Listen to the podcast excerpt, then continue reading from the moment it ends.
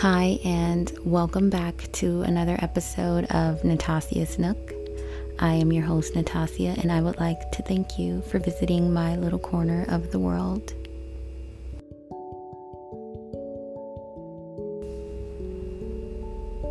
Have you ever been in the middle of a conversation with someone and you found yourself shutting down because you felt like you weren't being heard? Sometimes you feel like a broken record is being played when the same issue is the topic of discussion for the millionth time. So, what do you do? Do you leave the issue unresolved and never bring it up again? Give in to appease the other party? Or try to find another way to say what you want to get across? Communicating is an extremely important aspect in all relationships. But when did it get so hard? Today, I just want to go over a couple of things about communicating and what we all can do to communicate more effectively. So, first, it's healthiest to communicate once you thought out and sorted through your emotions. Start from a calm and respectful place. You want to be aware of your tone of voice, your delivery, and be open to understanding. Make sure to create a safe place for the other party to be heard. Remember that you can disagree, but don't dismiss. This causes invalidation. We often invalidate others because we're unable to process others' emotions. Sometimes we even do it intentionally in order to manipulate people into making them question their own feelings. And this can create confusion and lead to distrust. Honesty and transparency is always best when communicating. This builds trust and credibility. You should also aim to use I statements to take responsibility for your own feelings and eliminate the blame game like I feel this way, as opposed to you made me feel a certain way. Avoid hitting below the belt. Some hurtful things that you may say could permanently endanger your relationship, and it will never be the same after that point. When attempting to communicate, don't withhold affection, emotional, or financial support as a form of punishment. This can cause the other party to feel unsafe and ultimately push them further away from you.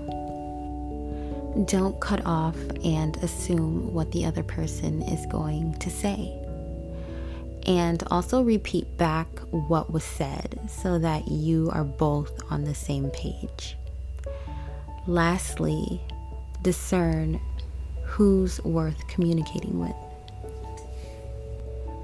Hopefully, these tips will help us all become better communicators in the future.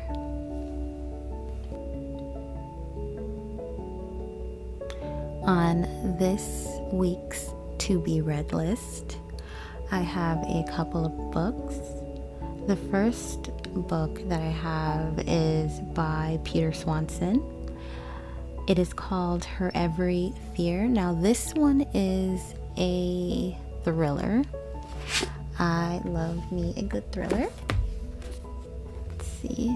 So, the main character is Kate Priddy, and she lives in London she has a cousin who lives in Boston. So they decide to switch apartments. Once they switch and Kate ends up in Boston, the neighbor that lives across the hall is found dead in her apartment. Mind you, Kate just left a horrible situation in London where she was kidnapped by an ex boyfriend and locked in a closet.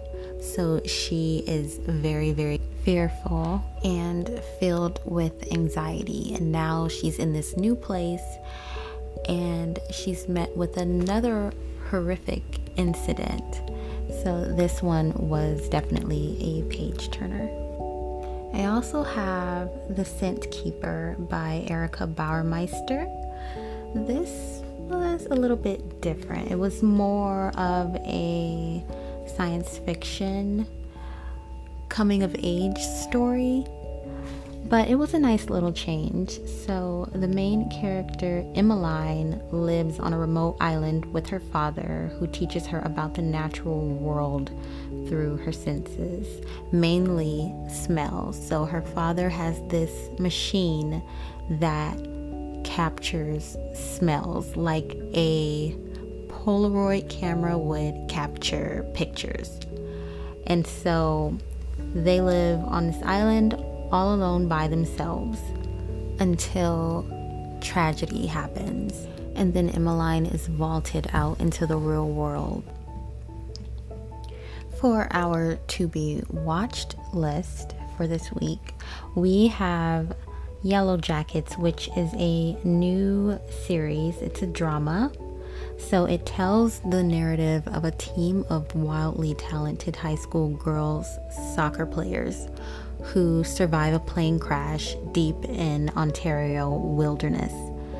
So it chronicles their descent from a complicated but thriving team to warring cannibalistic clans while also tracking their lives they've attempted to piece back together. So I guess it goes back and forth between the past and the present time.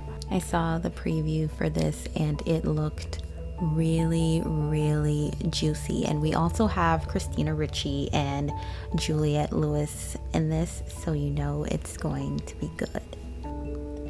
And that is all that I have today for Natasia's Nook.